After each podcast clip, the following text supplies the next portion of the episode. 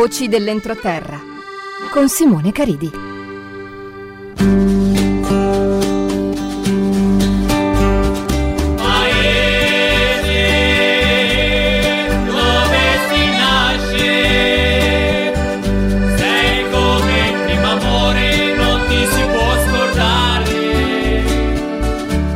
E benvenuti a questo primo lunedì di giugno nel quale torniamo qua con Voce Elettroterra con me, con eh, Simone Caridi. Allora, innanzitutto grazie a tutti perché segui- mi seguite, vedo che mi scrivete mh, mm, tantissimo, mi fate delle domande, quindi questo è molto interessante. Oggi ehm, andiamo a parlare di qualcosa per cui ci avviciniamo all'estate e alle escursioni. Parleremo di un, una via, una vera e propria autostrada eh, antica che univa il mare mare al Piemonte in particolare. Era una via nella quale si portavano, per esempio, dal mare eh, le acciughe per la bagna cauda piemontese e non solo, e viceversa venivano portati i prodotti della montagna verso le nostre vie. Quello che andiamo a parlare è della via Marenca, la via del mare, la vera e propria autostrada antica che univa la nostra provincia di Imperia con Limone Piemonte e tutto il Piemonte.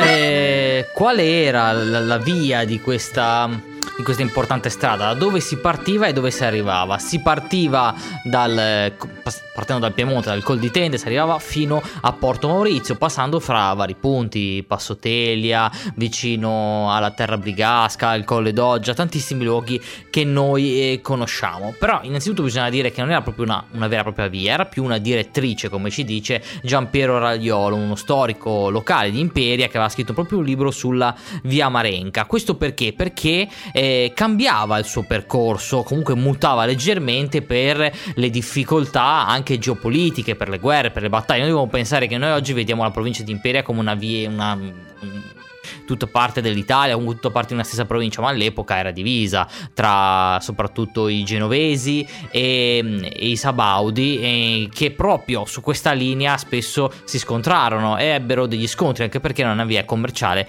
davvero importantissima, ma anche per via delle stagioni. Pensate che gran parte di questa via è sopra i 2000 metri, quindi immaginate d'inverno, in altre situazioni doveva variare, doveva mode- potersi eh, modificare.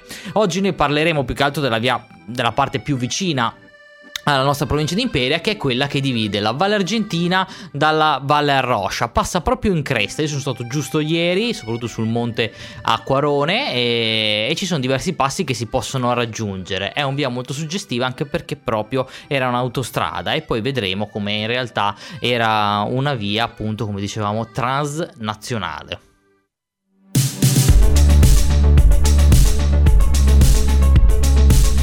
Radio 88. 88% musica, 100% tua.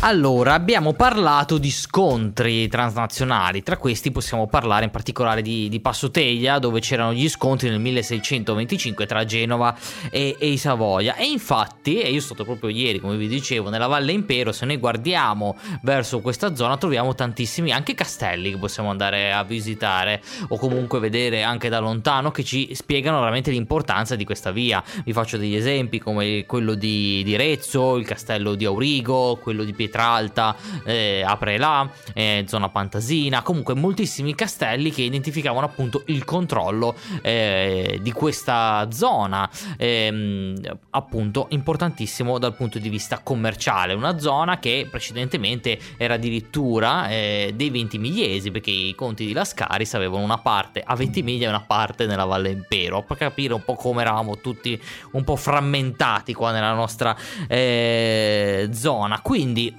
adesso che ci avviciniamo all'estate possiamo cominciare a, a pensare di, di, fare alcuni di questi passaggi, alcuni di, di queste vie eh, per appunto arrivare su questa via e un po' immaginarci come doveva essere eh, un tempo. E adesso vi racconto subito uno dei primi punti che possiamo andare a vedere. Eh, uno dei primi punti ehm, è il Colle d'Oggia che possiamo raggiungere da Carpasio o, o, da Conio. Chi ama anche la moto probabilmente c'è già stato. Ha i suoi prati a Pascolo eh, che ricordano perfettamente anche la storia pastorale delle nostre valli e dei nostri monti eh, e che è testimoniata anche dalle numerose caselle. E se siamo fortunati troviamo anche i pastori con le le mucche al pascolo. E lì vicino c'è una particolarità andando verso Monte Grande, quindi andando verso il Piemonte, poi andando sopra Carpagio, troviamo l'Alpe di Baudo. L'Alpe di Baudo non c'è un vero e proprio sentiero, ma troviamo tutti dei tumuli di pietra, dovete immaginare dei panettoni, che per tanto tempo si è pensato fossero di origine qualche celtica, qualche cosa un po' antica, ma in realtà derivano da durante il periodo fascista perché si venivano puliti i pascoli venivano accumulate le pietre. E il governo fascista cosa faceva? Dava dei soldi a ora alle persone che andavano a pulire. Quindi visto che già pagavano a ore hanno detto beh prendiamocela con calma. E hanno creato tutti questi panettoni che hanno creato diverse leggende. Ma in realtà forse è un po' più bella anche la storia originale di come l'uomo si ingegna anche per arrivare nelle nostre valli dove c'era grande difficoltà a sbarcare il lunario bentornati qua su Radio 88 come con Simone Caridi. Vi ricordo sempre il nostro numero 377 0883 388 perché potete scriverci in diretta e darmi anche consigli su cosa volete sentire, cosa volete ascoltare, se avete delle curiosità perché chiamiamo creiamo e raccontiamo ancora meglio il nostro entroterra. Adesso vi do un altro consiglio su un altro punto. Dopo Colle Doggia, un altro bellissimo passo è Passo Teglia, che adesso è di nuovo raggiungibile con la macchina. Qui quando arrivate, arrivate da Molini di Triora o da Arezzo, vi trovate proprio sulla punta di questa cresta e lì andate proprio a incrociare quella che è la via Marenca. L'avete a destra e quindi andate verso il Colle Doggia, oppure verso sinistra andate verso il Piemonte. Questa è una zona molto particolare. Lì di fianco ci sono le caselle di Fenaira. Pensate che era una zona dove si faceva fiera pieno, ma addirittura migliaia di anni fa. Si pensa addirittura a 5.000 anni fa dai ritrovamenti che sono stati fatti. Mentre se andiamo a Sini, dall'altra parte, entriamo nella via Marenca, seguiamo la faggeta di Rezzo, che è una delle più grandi della Liguria, un posto bellissimo, molto pianeggiante, tutto all'ombra, arriviamo fino al ciotto di San Lorenzo.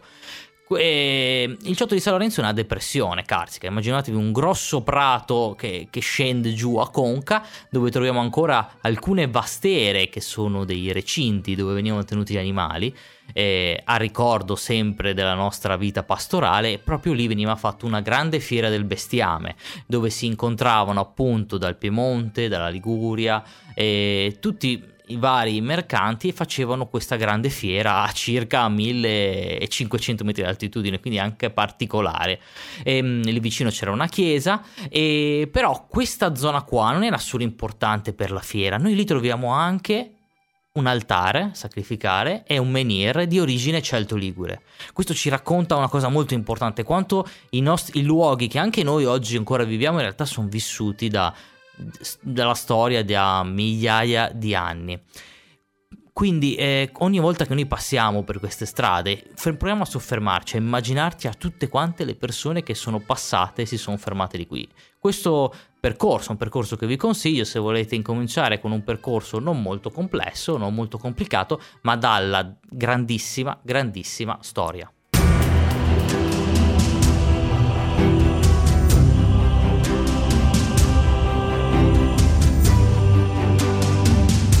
Nuovo cuore batte nell'FM. Radio 88.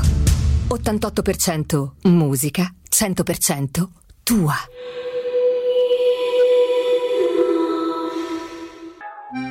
E ehm, adesso abbiamo il nostro ospite, Lorenzo Bonsignorio. Ciao Lorenzo.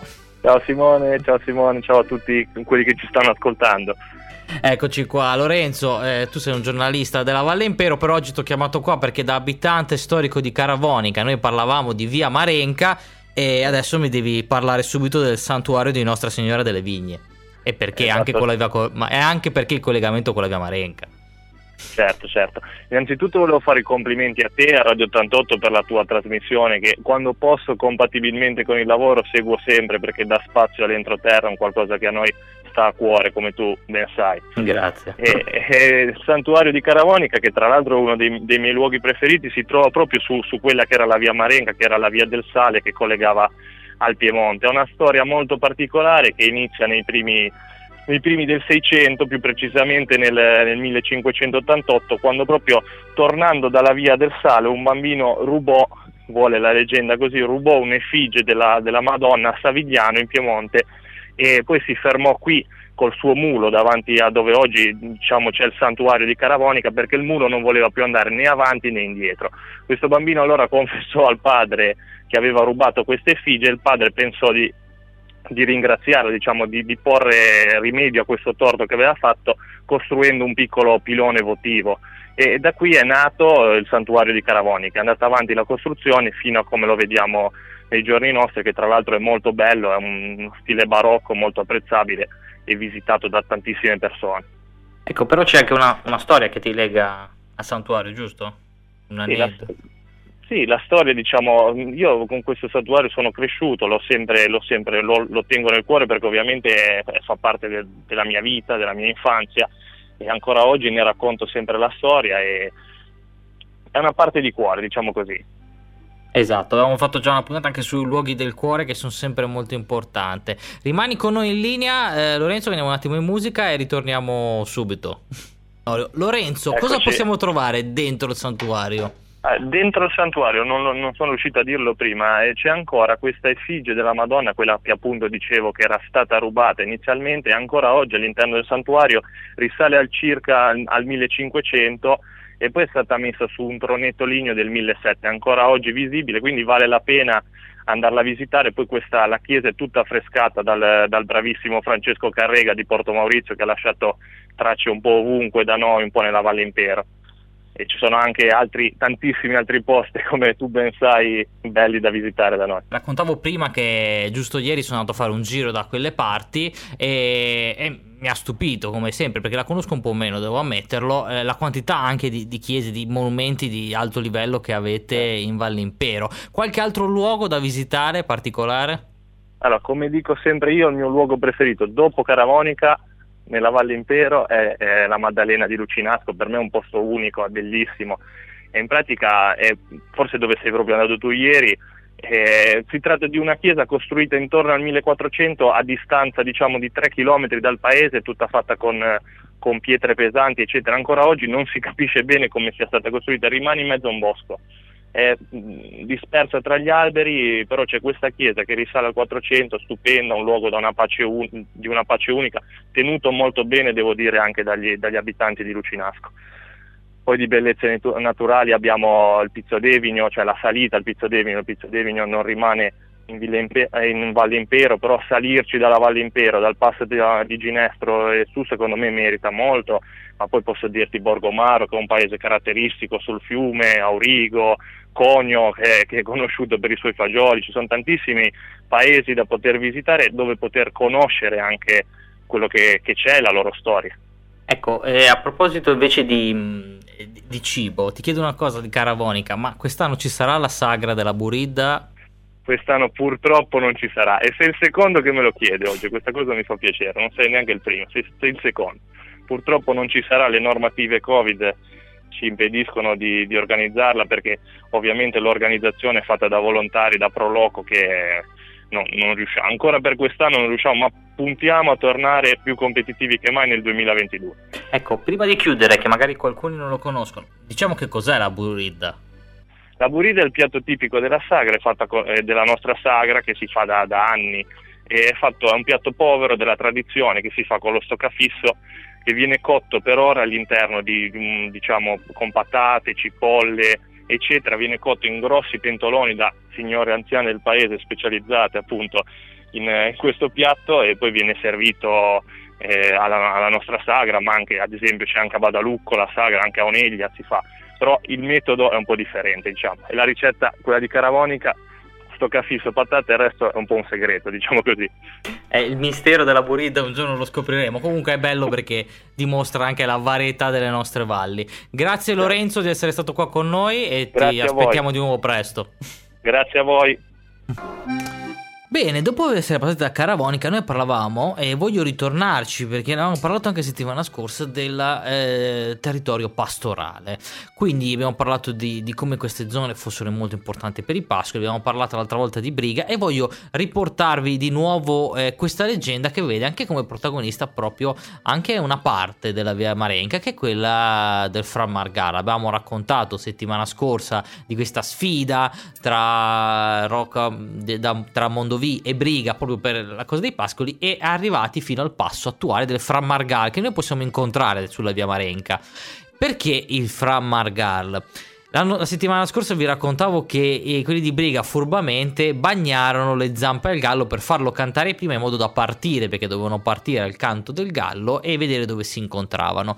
Proprio fra Ma il gal è, vuol dire proprio bagnare le zampe. E se noi risaliamo la via Marenca arriviamo in una zona che è quella del Colle dei Signori dove era molto importante anche qua dove si incontravano i pastori del Piemonte della Liguria e dove c'erano delle grandi feste si passava tutte l'estate in alpeggio subito dopo questo famoso passo del Framargar che è già in territorio piemontese però faceva parte di, di Briga probabilmente della, della zona di qua della Liguria proprio per questa antica storia leggenda un po' simpatica di questo questo scontro per i pascoli che erano veramente la fonte di vita sostanziale e quindi se voi andate su potete vedere ancora questi enormi prati.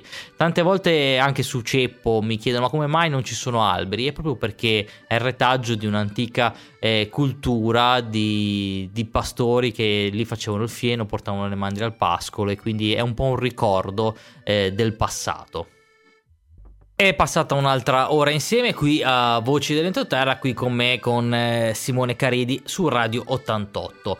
Vi ricordo ancora il nostro numero 377 08 83388 se volete scriverci in diretta oppure anche in differita ma potrebbe arrivare nuovi argomenti. Quindi abbiamo parlato della via Marenca. Se vi capita questa domenica sabato quando volete andate a Passotelia Colle Doggia eh, oppure se siete più fortunati anche dal Col di Tenda magari passando però da, dalla strada militare dalla via del Sale che è stata riaperta da poco e provate a, a scoprire a vedere qual è questo famoso sentiero perché eh, Mm, sentire questa famosa strada perché veramente merita una visita e, e, merita di poter stare sotto le fronde dei suoi alberi in mezzo ai suoi prati. Io vi ringrazio ancora per quest'ora insieme e ci rivediamo settimana prossima. Ma scusate, prima di chiudere vi voglio ricordare che sul nostro sito www.radio88.it trovate tutti i podcast perché se volete ascoltare qualche altra puntata trovate tutto quanto. Grazie ancora.